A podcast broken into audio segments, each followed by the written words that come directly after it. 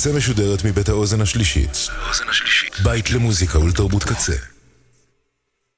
אתם עכשיו על הקצה.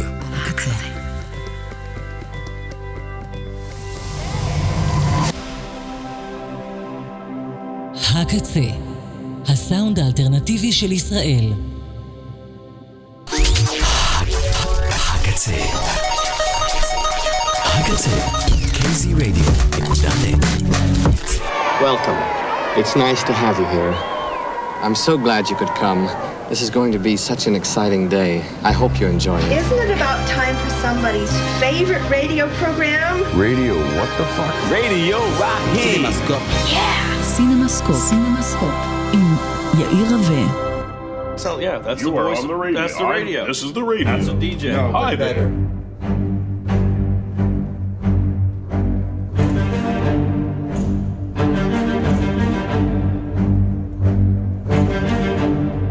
שלום לכם ובוקר טוב.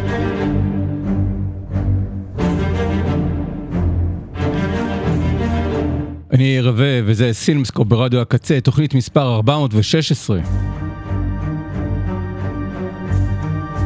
היום 21 בפברואר 2024, י' ב' אדר א' תשפ"ד.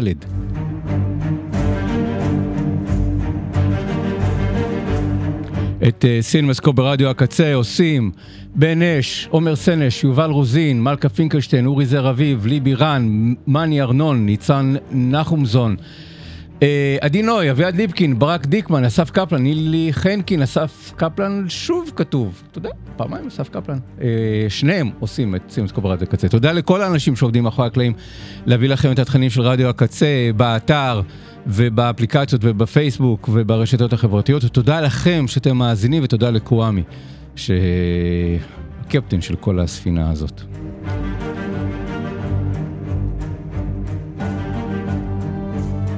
ותודה לסינמטק תל אביב, כי סינמסקופ ברדיו הקצה משודר בחסות סינמטק תל אביב. הנה כמה המלצות לשבוע הקרוב מטעם סינמטק, במיוחד עבורכם, מאזיני התוכנית הזאת. הערב בשעה 8:30 וגם מחר ב6:15, הזדמנות מצוינת ונדירה לצפות בסרט לקימרה. הבמאית האיטלקייה המוערכת אלית שרור ואחר, שביימה את לזרו השמח, שבה לתחרות הרשמית של פסטיבל כאן בשנה שעברה עם סרט שכמו קודמיו מציג תערובת נפלאה של קסם מלנכולי, הומור פרוע ועלילה בלתי צפויה. מחר, חמישי, ב8:45, תתקיים הקרנה מיוחדת של יצירת המופת פורצת הדרך של אלן רנה, הירושימה אהובתי. סרט מ-59, כלומר שאנחנו חוגגים לו 65 שנה בימים אלה. ההקרנה תיפתח עם הקדמה קצרה של כתב העת אוף סקרין, והקרנת סרט קצר, 3 נשימות, סרטו הקצר של יהב וינר, זיכרונו לברכה, שנרצח במתקפה על קיבוץ כפר עזה ב7 באוקטובר.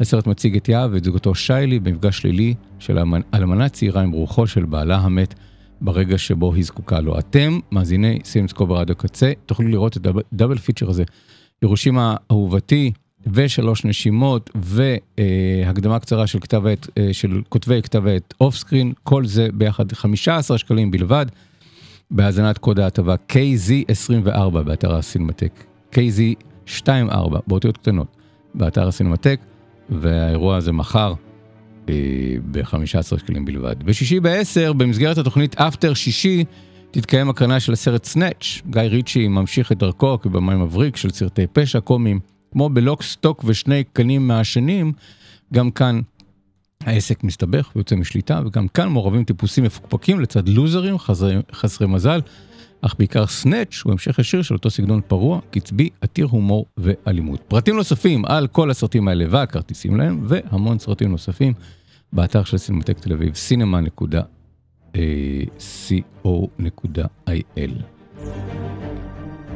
אוקיי? יש לנו סרטים חדשים לדבר עליהם שיוצאים בסוף השבוע.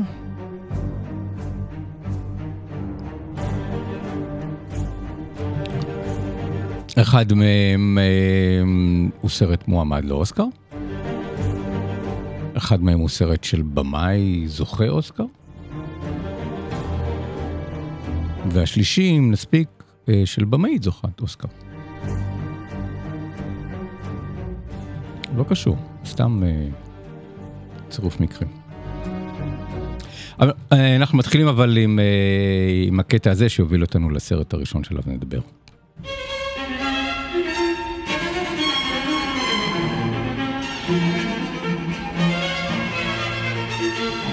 זה אחד הדברים שאני אוהב בקולנוע, שהוא גורם לי להכיר שירים חדשים ויוצרים חדשים ואומנים חדשים שלא הכרתי קודם במוזיקה.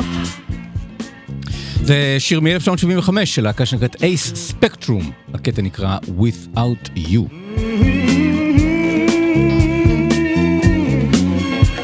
Turn my house into a home. You make me feel loved. I'm not alone and unafraid. Yeah, yeah, of the time to come. It burns.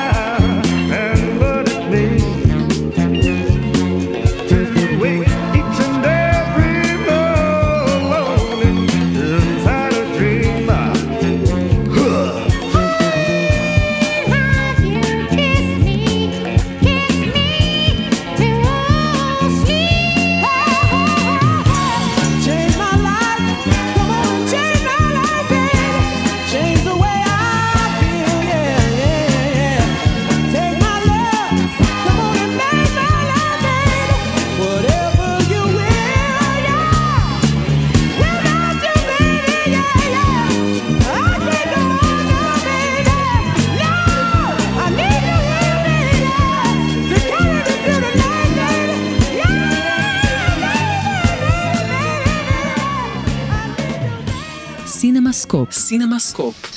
עם יאיר רווה. רדיו, what the fuck? הקטע הזה פותח את הסרט החדש, American Fiction, סרט חדש בישראל, עולה מחר בארץ, רגע לפני האוסקרים, וכמה ימים אחרי שהוא זכה בפרס התסריט המעובד הטוב ביותר בבאפטה, שזה אומר משהו, זה אומר שיש סיכוי שהוא גם יזכה בקטגוריה הזאת באוסקרים. הוא כבר זכה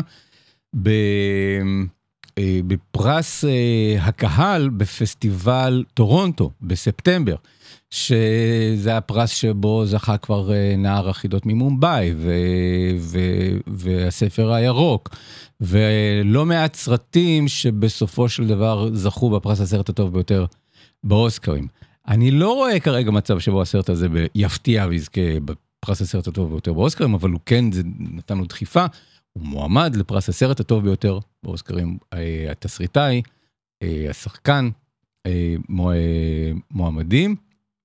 וזה סרט שכדאי לשים לב אליו, כי א' הוא מהנה, וב' הוא אומר דברים שצריך להתייחס אליהם. וקודם כל, נתחיל עם הנקודה הזאת. סרט הביקורים של תסריטאי בשם קורמק ג'פרסון, שכתב עד עכשיו תסריטים לסדרות, פרקים בסרטים, בפרקים בסדרות, וזה סרט הביקורים שלו. כבר זה מעניין, כשנדבר על האוסקרים בעוד שבועיים, נתייחס לנקודה הזאת שיש שני סרטי ביקורים, שמועמדים לפרס הסרט הטוב ביותר, גם זה וגם חיים שלמים.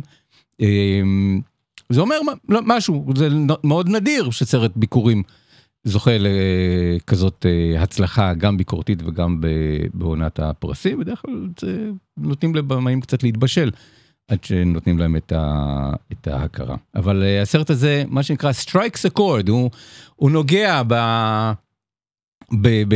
בצופיו, ומצליח לגרום להם גם לצחוק וגם כנראה לחשוב.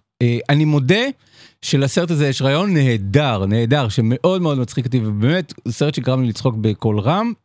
אני גם מודה, עוד רגע אנחנו נדבר על זה, שהרעיון הטוב באיזשהו שלב נגמר. זהו סיפורו של סופר בשם תלוניוס אליסון, אבל כולם קוראים לו מנק, כי כולם קוראים לו תלוניוס, אבל הנקנים שלו זה מנק. הוא הרבה זמן לא חיבר ספר, ולכן הוא מלמד בלוס אנג'לס, אבל במקור ממסצ'וסטס. הוא שחור, אפריקאי-אמריקאי, והוא מגיע ממשפחה מבוססת בניו אינגלנד של אמריקה. אבא שלו היה רופא נשים, וכל הילדים של האבא והאימא כולם דוקטורים. שניים דוקטורים לרפואה, אישה שהיא גם רופאת נשים ומיילדת, והאח נוסף שהוא רופא פלסטי, מנתח פלסטי, והאח שעליו מספרים לנו את הסיפור, שהוא גם דוקטור, אבל דוקטור לספרות. או כמו שאומר, הניתוח היחידי שאני יכול לעשות, זה ניתוח של הדקדוק במשפט. אבל כשלושם דוקטורים גרו בבית עמיד מבחינה כלכלית, עם בית נופש על שפת האוקיינוס האטלנטי, לא משפחת מצוקה. ולכן הספרים שכותב אותו סופר, ככה הסרט מתחיל, והוא תקוע, הוא לא מצליח, או לא לכתוב ולא לפרסם, הספרים שהוא כותב הם מבוססים על נושאים שהם לאו דווקא נושאים שקשורים לתרבות השחורה, קוראים לו תלוניוס אליסון, ולאו דווקא דברים שקשורים לתרבות השחורה, ולכן זה מאוד מעצבן אותו כשהוא מגלה שהספרים שלו ברשתות הספרים נמצאות במדף של African American Studies, של לימודי שחורים, תרבות השחורים, ולא במדפים שקשורים לתרבות הכללית, לתרבות הלבנה, לתרבות, להיסטוריה. הספר החדש שהוא מנסה להוציא לאור, בכלל הוא עיבוד מודרני לטרגדיה היוונית, הפרסים של אסקיליוס.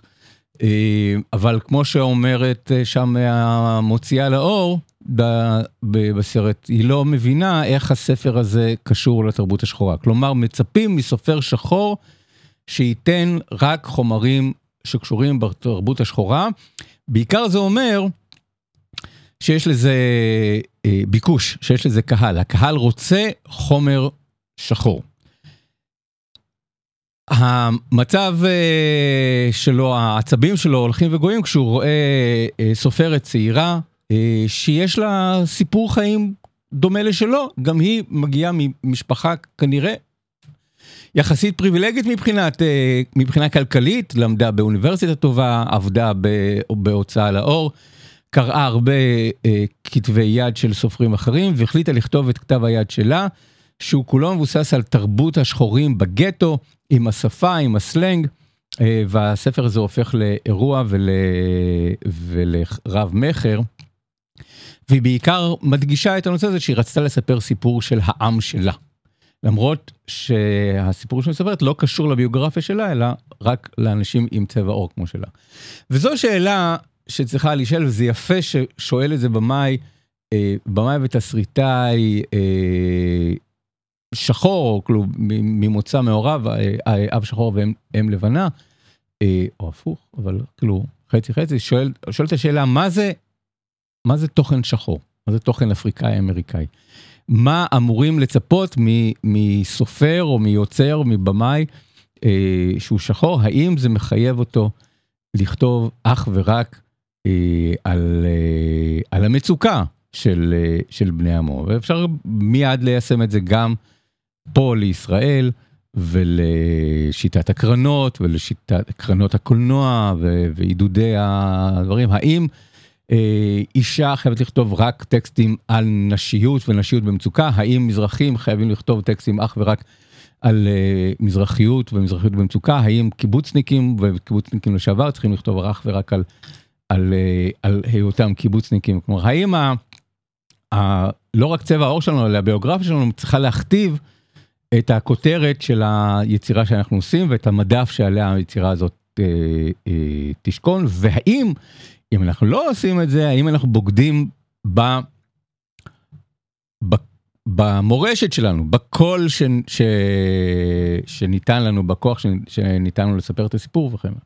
אז זו שאלה ראשונה, והיא שאלה טובה, אבל את הגיבור שלנו, מנק, השאלה הזאת מעצבנת. הוא רוצה לכתוב את הסיפורים שלו, והסיפורים שלו הם לא מחוברים בכלל לתרבות השחורה, ומעצבן אותו שהוא נפסל על זה שהוא לא. ולכן, בהתקף של עצבים, וגם מצורך קיומי וכלכלי, הוא מחליט לכתוב בשוונג אחד את הרומן השחור הגדול, תחת שם בדוי.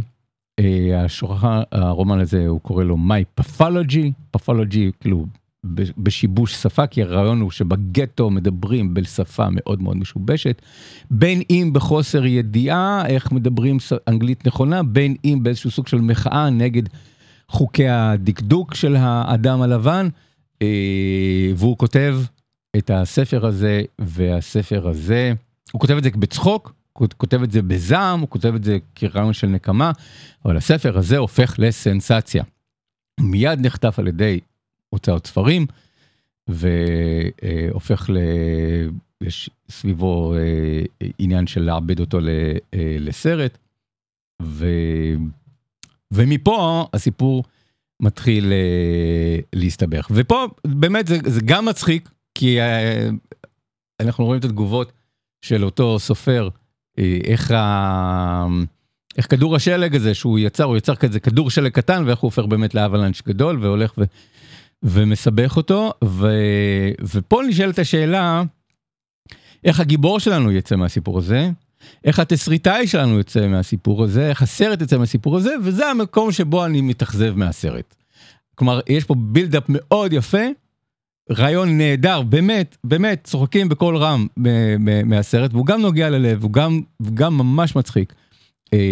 אבל כשאנחנו רוצים למצוא דרך לצאת מהסיפור הזה, פה קצת התאכזבתי, אבל אני אתן קרדיט לזכותו, אחד הסרטים שאני אוהב, אני חושב שעוד מעט חגגו לו יום הולדת 20, Adaptation של צ'רלי קאופמן וספייק ג'ונס, ויש משהו במערכה השלישית של American Fiction, מעשייה אמריקאית, שקצת הזכיר לי את המערכה השלישית של Adaptation, אבל הפוך. לא ניכנס לזה, כדי לא לדבר יותר מדי על הסופים, לא של הסרט הזה ולא על הסרט הזה. אבל כן אהבתי את העניין הזה של כאילו, השאלה היא איך אתה מאבד ספר. הסרט הזה מאובד מספר. והוא מדבר על לאבד סרט מספר שנכתב, ועל יוצר שמנסה להתנקש בספר של עצמו. אז איך אנחנו הופכים את העיבוד לסרט בשני שלבים, גם הסרט הזה וגם הסרט שאותו, הסרט בתוך הסרט, יש בזה משהו שקצת הזכיר לי את המהלך שקורה באדפטיישן, שונה, אבל אני לא אתפלא עם קורמק ג'פרסון, כשהוא חשב על סוף התסריט שלו, חשב על הסוף של, על כל המערכה השלישית. אפילו כל החצי השני של אדפטיישן. לכן, זה סרט כיפי ומענה וחכם בדרכו, עם נפילה מאוד גדולה של במתח ובעברקות בחלק השני. אבל יש פה משהו מאוד יפה. שני דברים שצריך להזכיר. אחד זה הנושא של הליהוק והשחקנים. ג'פרי רייט בתפקיד הראשי. תקשיבו, זה שחקן שאני פשוט נורא אוהב. אני חושב שגם מישהו שהתוודעתי לקיום לפני 20 שנה, תחילה במלאכים באמריקה, ואחר כך בבסקיאט, וגם בסדרות, הוא היה בווסט וולד וזה, אבל זה שחקן שבכל פעם שאני נתקל בו, אני ישר מחבב אותו, את הדמות שהוא מגלם, גם כי יש לו פנים שיש בהם משהו סטוי, משהו שנון, משהו מלא הומור ואמפתיה, והוא יכול לגרום לנו גם להרגיש רגש וגם לצחוק איתו ועליו, ממש כזה בהרמת גבות, והוא עושה את זה נהדר. מי שערך את הסרט, וגם שביים אותו, מי שערך את הסרט, משתמש מאוד יפה בריאקשנים של ג'פרי רייט. קראתי את התסריט, כי זה באמת תסריט מאוד מוצלח, מאוד, מאוד, מאוד חכם וכל זה. והרגעים היפים של הריאקשנים של ג'פרי רייט, שהם חלק, אני חושב ש 60% מהרגעים שצוחקים בסרט, זה מהריאקשן של ג'פרי רייט, הם לא מופיעים בתסריט. זה רעיונות של מי שערך, כלומר, אני לא זוכר אם הסרט מועמד לעריכה או לא, אבל אם כן, יש לזה סיבה. מי שערך את הסרט היה יותר מצחיק ממי שכתב את הסרט. זה כדאי לשים לב לנקודה הזאת. ולצדו, נו, השחקן מי, פרח לי, השם, השחקן מי, סטרלינג קיי בראון, שמגלם את אח שלו, שהוא נהדר, נהדר, האח הסובל. יש משהו בסרט הזה שגרם לי לחשוב על שבע ברכות, הסרט הישראלי. לא כי יש פה את אותו סיפור, אבל יש כן אימא דואכת ואבא שמת ואחים שככה מנסים לסגור חשבון בינם ובין עצמם ובין ההורים שלהם, ואיכשהו לכל אחד יש חשבון אחר עם המשפחה.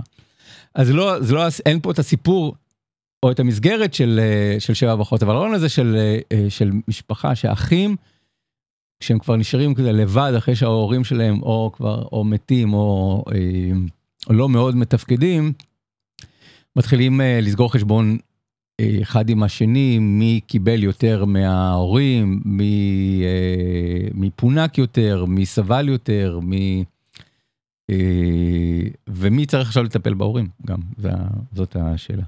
עכשיו, הנקודה המעניינת בסרט הזה, זה שהדמות שלנו יש בה משהו עיוור. כי אומנם הוא חי בסביבה מטופחת, לא מצוקה, הוא לא בגטו, הוא חי במשפחה שהאבא רופא, וכולם למדו, כל הילדים והאחים למדו בבתי ספר באוניברסיטאות, ויוציאו תארים מתקדמים, אבל הוא עיוור למה שקורה סביבו, כלומר הוא חי במציאות שהוא היה להפוך לסרט, אמא שמתחילה לפתח אלצהיימר, אבא שהתאבד, אחות שמתה, אח שניסויו מתפרקים כי הוא מחליט לצאת מהארון. הכל מסביבו הם טרגדיות, ואנשים שחיים מאוד במצוקה, והוא לא מבין שהחומרים האלה הם חומרים שיכולים להיות חומרים לסרט. הוא לא מזניח רק את התרבות שלו, הוא מזניח את האנשים שקרובים אליו, מדלג עליהם ומחפש טרגדיות יווניות, עתיקות, על פרסים נגד יוונים.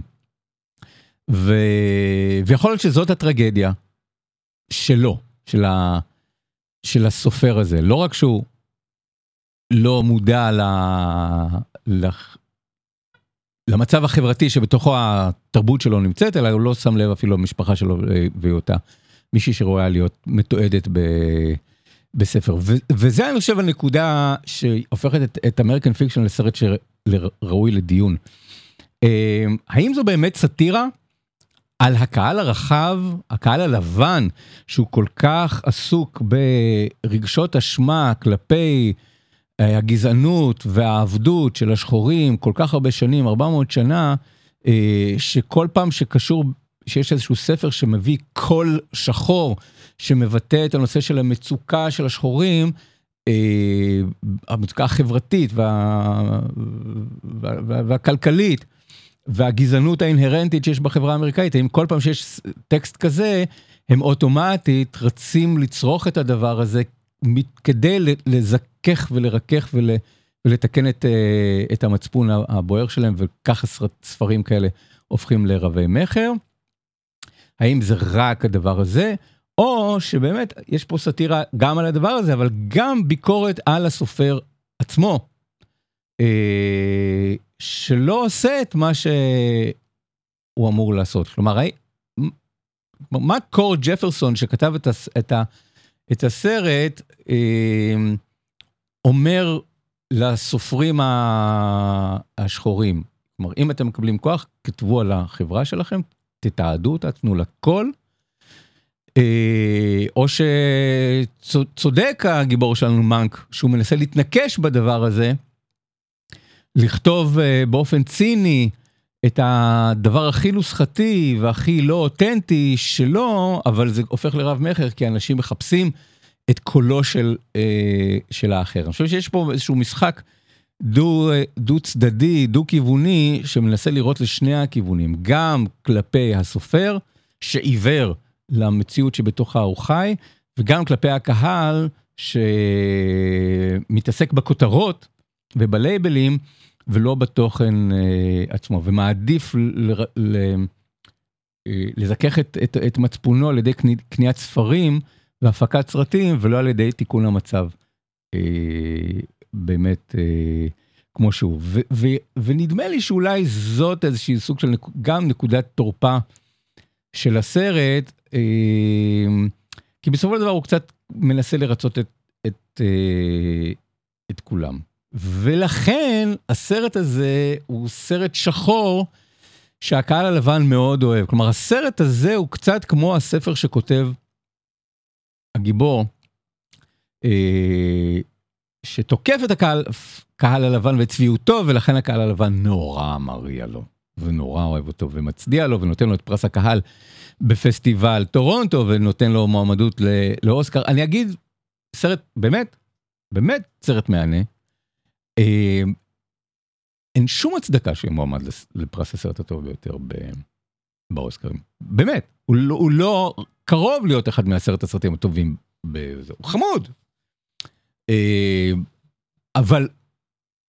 אבל הוא מגשים את הנבואה שיש בתוך הסרט.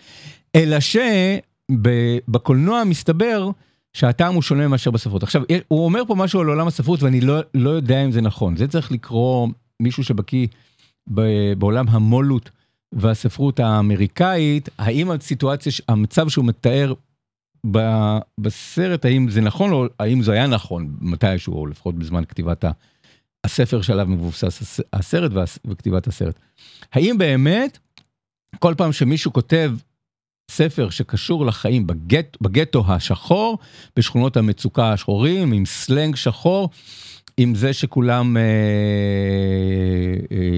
יורים אחד בשני, סוחרי סמים, אבות שלא לא מכירים בילדיהם, ובסופו של דבר התעללות של שוטרים כלפי שחורים, האם בכל פעם שנכתב ספר כזה, הוא מיד יוצא לאור והופך לרב מחר? אם כן, כי בקולנוע, יש לנו השנה שתי דוגמאות לזה שבקולנוע זה הפוך. היה סרט ביקורים נוסף השנה, שזכה בדיוק לפני שנה בפרס הראשון בפסטיבל סנדנס, סרט שנקרא 1001, A Thousand and One. גם סרט ביקורים שהוא באמת נראה ונשמע כמו הספרים האלה שאנחנו מדברים עליהם בתוך הסרט, באמריקן פיקשן. גם הספר שכותבת הסופרת היומרנית, השחורה היומרנית, וגם הספר שכותב הסופר השחור הציניקן, שניהם מזכירים את הסרט הזה 1001, שמתרחש, כנראה סיפור ביוגרפי, סרט יפה, מאוד מאוד ריאליסטי, מאוד קשה, הוא היה בפסטיבל ירושלים, הוא היה בפסטיבל סנדנס, הוא עמד לפרס האינדיפנדנט ספיריט, וסרט שרבים ציפו שתהיה לו גם איזושהי נוכחות בפרסי האוסקר. 1001 הוא נקרא, על שם מספר הדירה שבה הם גרים בשיכון העוני, בברונקס ואחר כך בהרלם. אם חד הורית, עם ילד שהיא לא יודעת לגמרי מי האבא שלו, ואז דמוי אב שנכנס לתמונה. אלימות, מצוקה, עוני, משפחה מפורקת, שימוש באמת בסלנג, בשפה משובשת בדיבור. כל הדברים האלה שאנחנו רואים בתוך הסרט עצמו, הכל נמצא בסרט הזה. והנה הסרט הזה, למרות שהיו שאמרו עליו שהוא יהיה אחד מסרטי השנה וכל זה, לא מועמד לאוסקר. למרות שהוא טוב וראוי וחשוב.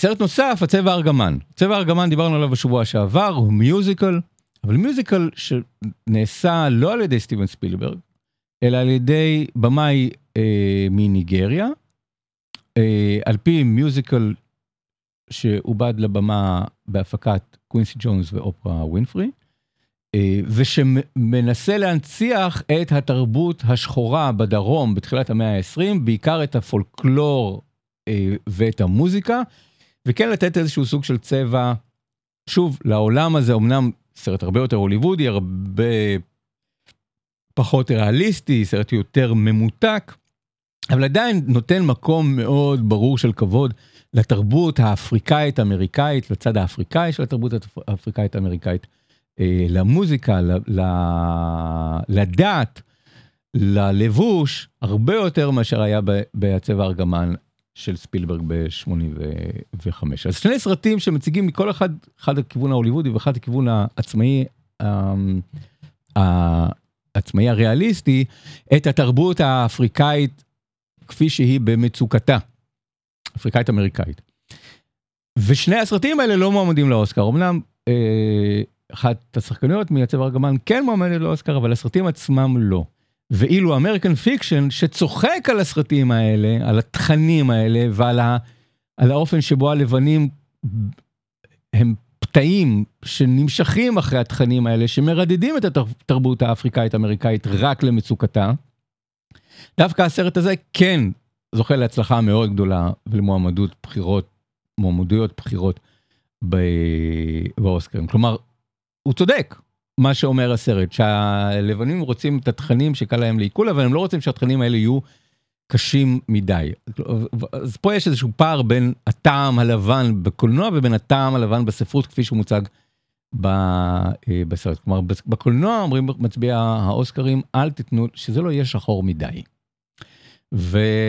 ואמריקן פיקשן, חביב ככל שהוא יהיה, הוא סרט בז', הוא אפור בהיר.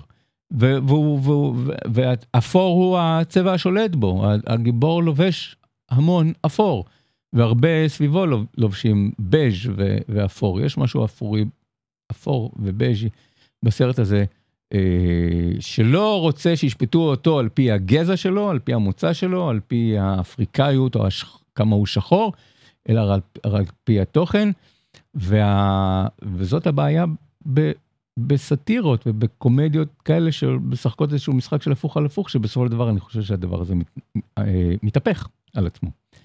בסופו של דבר הסרט קצת אומר את ההפך ממה שהוא רצה להגיד. נדמה לי. וזה הבאג שלו. הבאג שלו זה שהוא מאוד חכם בתחילתו, ומאוד מצחיק בתחילתו, ומאוד מוצלח, ונוגע ללב, כי המשפחה הזאת באמת משפחה נוגעת ללב. יש פה משהו שיכול להיות גם סרט ישראלי. גם בממדים של הסרט, באופן שבו הוא עשוי, גם בכתיבה שלו וגם בדמויות שלו, אחד הדברים שחיננים בו, שהוא היה יכול להיות סרט ישראלי גם. אז סרט חמוד, אמריקן פיקשן, מעשייה אמריקאית, חמוד אך לא שלם בכלל, אז לא כזה, אבל לא רע בכלל. אם אתם מחפשים, אם ראיתם כבר את The Holdovers, נשארים לחג, אז זה הסרט הבא שאתם צריכים לראות אחריו. הוא בא מאותה תפיסת עולם תסריטאית, אבל קורמק ג'פרסון הוא עדיין לא אלכסנדר פיין. יכול להיות שהוא יהיה, אבל הוא עדיין לא. בואו נדלג אחרונית, 50 שנה, השבוע לפני 50 שנה, ב-1974, ממש השבוע, פברואר 1974, יצא אלבום הביקורים, של בריין אינו כסולן, אחרי שהוא עזב את רוקסי מיוזיק, נטש, ברח מהם, הוא הוציא את אלבום הבכורה שלו, Here Come the Warm Jets. אני אוהב את האלבומים שיבוא אחר כך, אבל ככה מתחילה הקריירה הסולו של בריין אינו.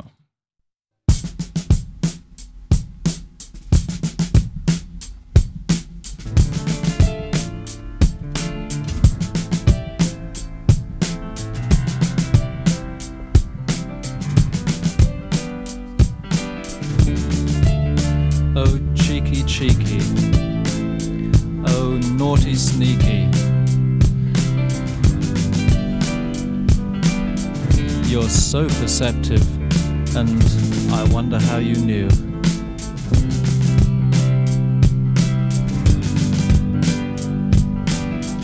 But these things don't walk too well. A bad sense of direction,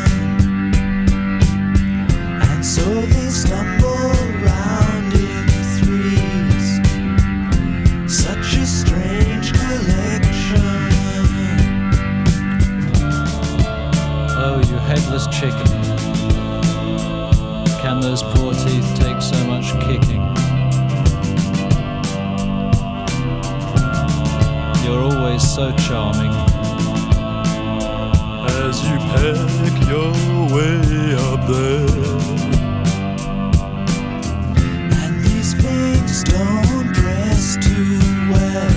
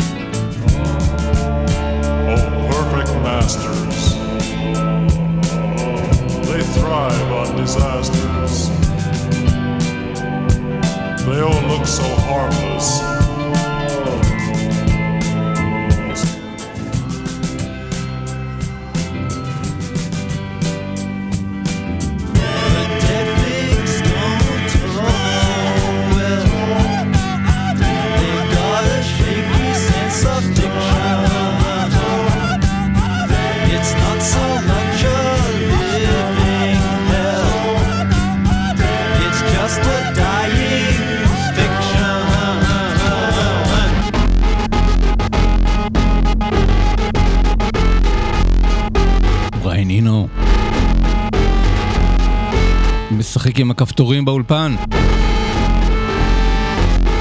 לפני 50 שנה, פברואר 1974. כדי זה נקרא Dead Things Don't Talk. מלשינים מתים לא מדברים. דרך אגב, לא רק מלשינים מתים לא מדברים, גם אחרים. כן, בריין אינו. סרט נוסף שיוצא מחר בישראל ובכל העולם, הפתעה, פתאום כזה out of the blue, מגיע אלינו סרט חדש של אית'ן כהן, האח כהן. לפני כמה שנים האחים כהן הודיעו שהם מפצלים כוחות והולכים לעשות סרטים באופן נפרד, שזה עצוב. אני חושב שהיחידי ששמח מזה זה קרטר בורוול, המלחין שלהם. במקום לקבל עבודה מהם אחת לשלוש שנים, הוא פתאום מקבל בנפרד כל שנה וחצי. אז ג'ואל כהן, שהיה חתום על כבמאי יחיד, אבל הם תמיד בימו ביחד, אבל הוא היה הבמאי מבין הצמד, הבמאי המוסמך בין הצמד, והסרטים הראשונים היה חתומים על שמו. אז הוא הלך ועשה את הטרגדיה של מקבת, עם אשתו, פרסיס מקדורמנד, ודנזל וושינגטון וכן הלאה, והוכיח בזה שבאמת הוא האיש שאוהב את הקלאסיקות ורוצה לאבד עיבוד מודרני. עכשווי את הקלאסיקות הישנות, ואז אחיו, אית'ן, שותף לתסריט, שותף לבימוי של כל הסרטים של האחים כהן, הלך ועשה את הסרט שעולה מחר, שנקרא בעברית סעי בובה, סעי בובה. ובאנגלית Drive Away Dolls. סרט שמתרחש ב-1999, ערב המילניום, והוא מציג את האחים כהן, את הצד השטותי של האחים כהן. תחשבו על Crime Wave, הסרט שהאחים כהן כתבו שביים סם ריימי, או את נגיד רציחות פשוטות, או את אלימות בלתי נסבלת, הקומדיות האלימות, השחורות והמטופשות של האחים כהן, ככה הסרט הזה נראה. ויכול להיות שבזאת אנחנו מבינים סוף סוף איך האחים כהן נהיו האחים כהן, כי אנחנו עכשיו מבינים מה הטעם של כל אחד מהאחים. אני לא בטוח שהייתי צריך את הפיצוח הזה, איך בנוי, מה התבלינים שמרכיבים את תערובת התבלינים של האחים כהן, כמה, מה אחוז הפפריקה ומה אחוז הקינמון בהרת הזה שלהם, אבל עכשיו אנחנו יודעים שאחד רוצה לעשות שייקספיר והשני רוצה לעשות שטויות.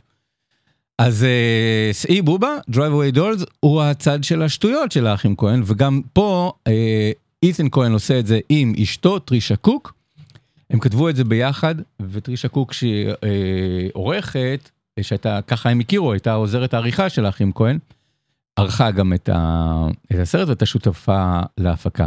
אז קודם כל אנחנו לומדים פה משהו מאוד יפה על האחים כהן, שגם כשהם לא עובדים ביחד כאחים, הם ממשיכים לעבוד ביחד כמשפחה, כבני זוג, ואולי זה הסיבה לפיצול הזה, שאני מבין שהוא פיצול זמני, כי אני חושב שקראתי שהם כבר עובדים על סרט חדש ביחד, תודה לאל, הלוואי, בקרוב. אני מאוד אוהב את האחים כהן, מאוד מאוד אוהב את האחים כהן, ממש רוצה ומייחל לסרטים החדשים שלהם, שיש בהם משהו תמיד מאוד קולנועי, מאוד תסריטאי, מאוד חכם, גם כשעושים שטויות וגם כשעושים דברים כבדים ורציניים, לא את כל הסרטים אני אוהב באותה מידה, אבל הם תמיד מאוד מאוד חכמים, ואני מאוד אוהב אותם. בנפרד, אני חצוי, כי אני נהנה לראות את, לראות את ג'ואל כהן עושה מקבט עם דנזל וושינגטון ופרסיס מקדורמנד, וכזה בעשייה מאוד ברגמנית נקרא לזה, מבחינת שפה קולנועית בשחור לבן, אקספרסיוניסטית, אקספרסיבית. ואני נהנה לראות את אית'ן כהן חוזר ליסודות של הקומדיות השחורות של האחים כהן בתחילת דרכם, ועכשיו אני מבין, כאילו קצת איך הם נהיו מי שהם נהיו. נגיד, סרט כמו אחי איפה אתה, הוא בדיוק שילוב של אית'ן וג'ואל, עכשיו אני יודע את זה. אחד שרוצה לאבד את הקלאסיקות הישנות, והשני שרוצה לעשות שטויות, אבל כשאני רואה את Drive Away Dolls, אני נזכר בביג לבובסקי, ואני מבין, מי מהאחים יותר דחף לעשות את ביג לבובסקי, ומי אמר, טוב, בסדר, בוא נעשה את זה, כי עשינו את פארגו, אז יאללה, בוא נלך ונשתתה קצת עם ביג לבובסקי. תראו, זה לא סרט מאוד טוב, הוא סרט חמוד, משעשע באופן חלקי, נראה מאוד מאוד חצי אפוי, צריך לומר, הוא סרט קצר מאוד, בעידן שבו הסרטים ארוכים. תחשבו על זה, כשאתם משלמים כרטיס לסרט, ואתם כבר מצפים שסרט יהיה 220 בעבור 42 שקל, פתאום כבגלים סרט של 80 דקות ב-42 שקל, אתם אומרים, רגע, מגיעה לי הנחה, לא? לא יודע, זה הצד הקפיטליסטי של הקולנוע. אם כבר התרגלנו לקבל הרבה, אז תנו לנו הרבה. סרט קצר על שתי נשים צעירות, לסביות. הסרט הוא מאוד מאוד מתעסק בלסביותן של הגיבורות, שנמאס להם, אחת נפרדת, מבת זוג, אחת לא מוצאת בת זוג, נמאס להם מהמקום שבו הם נמצאות, ומחליטות לצאת לרוד טריפ, למסע, לכיוון פלורידה, והן עושות את זה באמצעות רכב שהן צריכות להסיע מחנות השכרה בצפון ארצות הברית לאזור פלורידה, one way. אני מזכיר לכם שThe Hitcher, הטרמפיסט, עם רודגר האואר, מתחיל בדיוק ככה. מישהו שהמשימה שלו זה להעביר מכונית לצד השני. כלומר, אנשים, תחשבו על זה, שאנשים שוכרים מכונית, אבל שוכרים לכיוון אחד. אז צריך מישהו שיחזיר את המכונית בחזרה. אז זה מה שהן עושות. הן כאילו שוכרות מכונית באופן מוזל, כי הן לוקחות את זה רק, מחזירות בעצם את המכונית לבסיס הבית שלה. מה שהן לא יודעות זה שהיה שם איזשהו עניין עם העולם התחתון ועולם הפשע, ויש מזוודה במכונית הזאת שאמורה להגיע ליעד שהן נוסעות אליו, לפלורידה, והיו אמורים להיות נהגים אחרים שיעשו את המכונית, אבל בטעות הם קיבלו את זה. קצת יותר מדי צירופי מקרים, ואנחנו בקומדיה, ועוד קומדיה שחורה, בסדר, מסתדר לנו. מה יש בתוך המזוודה? אנחנו לא יודעים, אנחנו יכולים לנחש, או כמו שאומרים שם, בסרט, ביותר מדי סרטים, היו דברים מאוד מאוד איומים בתוך מזוודות, ופה אנחנו ישר הולכים ומדפדפים בתולדות הקולנוע, מאז Kiss Me Deadly של רוברט אולדריץ' ועד ספרות זולה של טרנטינו, ושבעה חטאים של דיוויד פינצ'ר, וכמובן, לא רק במזוודות, בקופסה, כשיש בקופסה, אנשים מוצאים דברים נוראים, וכמובן, ברטון פינק, של האחים כהן. יש כמה רפרנסים לאחים כהן, וספציפית גם לברטון פינק. השימוש בבית מלון ובבלבויז בבית מלון, קצת. יש כמה דברים שאפשר לחבר אותם לעולמות הקולנועיים של האחים כהן, של סרטים קודמים. יש איזה סצנות הזיה טריפיות בסגנון ביג לבובסקי. ובעיקר סרט מסע, שהוא מלא פשע. ומלא רצח, ובאיזשהו שלב כמובן הגנגסטרים או הפושעים, רודפים, יוצאים למרדף אחריהם, כי הם רוצים את מה שיש במזוודה בתא המטען שלהם, שהם בהתחלה לא יודעות שזה נמצא שם, ואחר כך הם כן יודעות שזה נמצא שם, ואז הם כן פוגשות את הפושעים, ואז מה קורה הלאה וכולי וכולי וכולי, בלגן גדול, הרבה מאוד אלימות, אלימות מצחיקה, אלימות סלאפסטיקית, אלימות בלתי נסבלת, כמו שנקרא הסרט ההוא של אותם האחים כהן. הסרט משעשע, חמוד, חביב, דיברטימנטו, סרט שאני יכול להבין, אני לא יודע אם בגלל הסרט הזה הם נפרדו, אני יכול להבין למה ג'ואל הרציני מבין השניים לא רצה לעשות אותו, הוא מאוד לא שלם, אבל תחשבו על זה, הם עשו את The Lady Killers, קצת מהעולם הזה. של השטויות האפלות שהם עושים. אז סרט חדש של האח כהן, חביב, נחמד, לא מאוד מרשים, לא חובה, אבל בשבילי, כסרט שגורם לי לחכות, להעביר עוד קצת זמן בחדר ההמתנה, עד שיגיע הסרט של האחים כהן, הוא משעשע.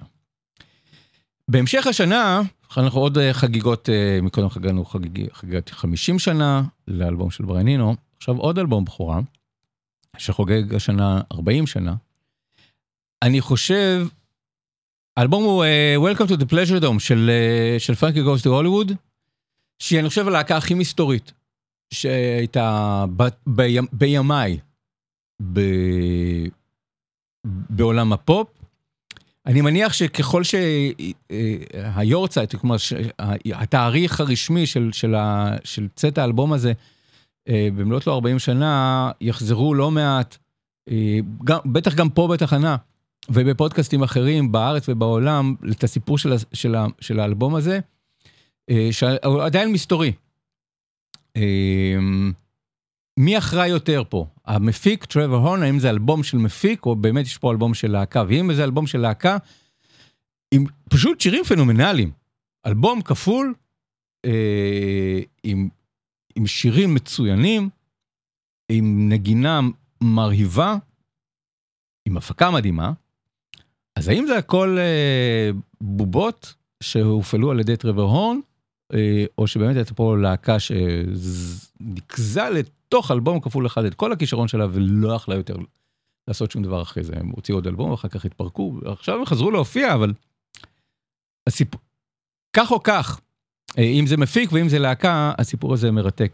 וזה באמת פשוט גם אלבום שאני אוהב לחזור עליו, כי יש לו סאונד נפלא, ומעין מסע, בתוך כל תולדות המוזיקה והפופ והרוק, יש בו צד שלם של קאברים, War ו-Born to Run, ויש הרבה שירים עצמאיים, יש יצירות בסגנון פינק פלויד, ויש יצירות נפלאות, כמו השיר הזה, שחוגג השנה יום הולדת 40. Enjoy it or get out the game. It's such a shame to lose a game. So use your brain and play it sane. It's just a game vanilla plain. And when I call you on the phone, then show me that you're really home. Let's share this thing and I will sing. Live life like a diamond ring. I can tell you something shock that you ought to know.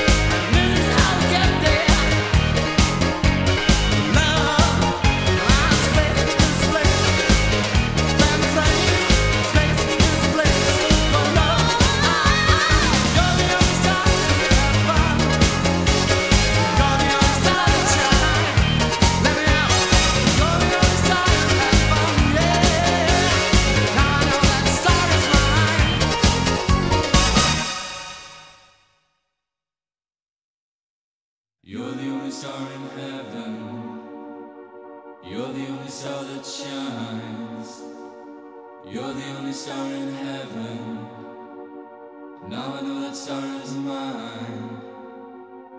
the only star in heaven. You're the only star that shines. You're the only star in heaven. Now I know that star is mine.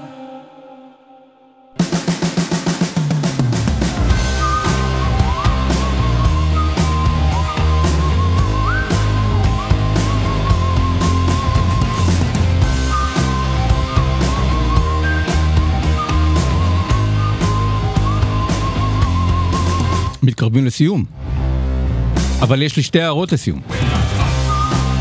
אחת, לפני רגע דיברנו על סעי בובה, Drive Away Dolls, של האח כהן, אית'ן כהן, יחד עם אשתו טרישה קוק, ויש פה טרנד ששווה לשים לב אליו, של במקום אחים, בני זוג. 4 מהסרטים המועמדים לאוסקר השנה נוצרו על ידי בני זוג, נשואים אני חושב, אבל לא נפשפש להם בכתובות, אבל בני זוג. כריסטופר נולן ואמה תומאס הפיקו ביחד את אופנהיימר, אמה תומאס היא המפיקה הקבועה בסרטים של כריסטופר נולן, שניהם מועמדים לאוסקר על אופנהיימר, אז כאמור איתן כהן וטרישה קוק בסרט הזה שעולה מחר. גרטה גרוויג ונועה באומבך כתבו ביחד את ברבי, וז'וסטין טריה וארתור הררי כתבו ביחד את אנטומיה של נפילה, סרט שאני מחכה שיצא כבר בארץ, אבל גם הוא מועמד לאוסקר, גם בקטגוריית התסריט ששניהם מועמדים וגם בקטגוריית הסרט הטוב ביותר. אז גם גרטה גרוויג ונועה באומבך מועמדים ביחד לאוסקר, גם ז'וסטין טריה וארתור הררי מועמדים ביחד לאוסקר, גם כריסטופר נולן ואמה תומאס מועמדים ביחד באוסקר. בשנה שעברה היה את אלוויס, הסרט של באז לורמן, ובאז לורמן עובד תמיד עם אשתו, גם כמפיקה ובעיקר כמעצבת תלבושות, ואני חושב שהיא זכתה באוסקר בשנה שעברה. כלומר, האוסקרים היחידים בבית של באז לורמן זה של אשתו, על סרטים שלו.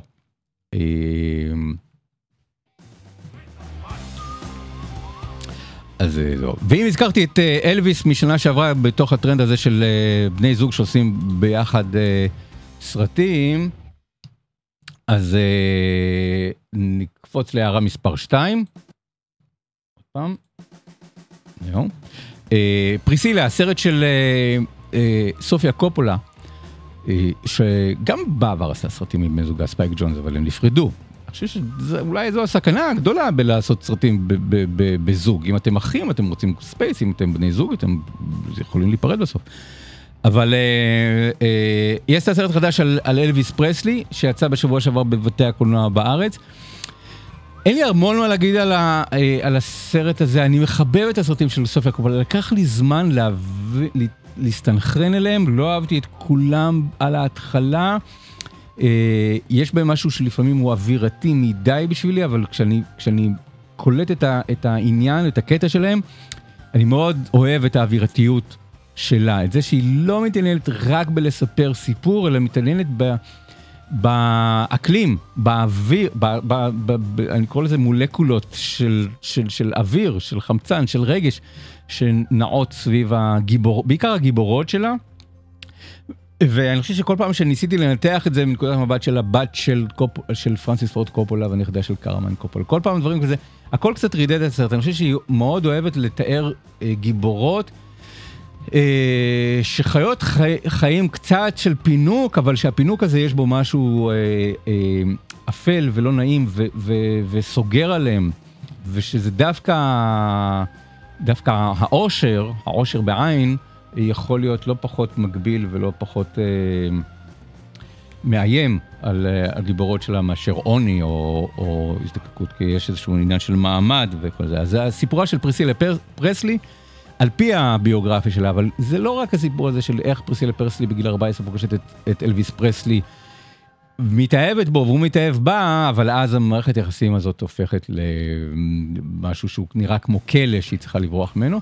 מבחינה עלילתית, יש פה לא מעט עלילה בסרט הזה, אבל אני חושב שהעיקר אצל סופיה קופולה זה האווירה, והתחושה הזאת ומשהו שדומם. לכן זה כאילו נגטיב המוחלט של אלוויס מלפני שנה שנה וחצי.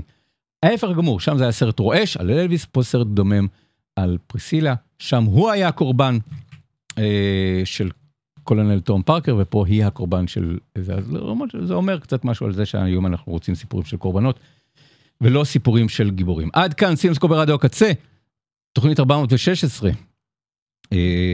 תודה שהייתם.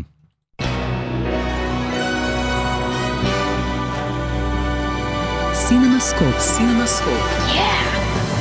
עם יאיר רווה. That's the world. That's the radio. This is the radio. That's the DJ. Hi, man. It's a radio for speaking to God. A radio signal from another world.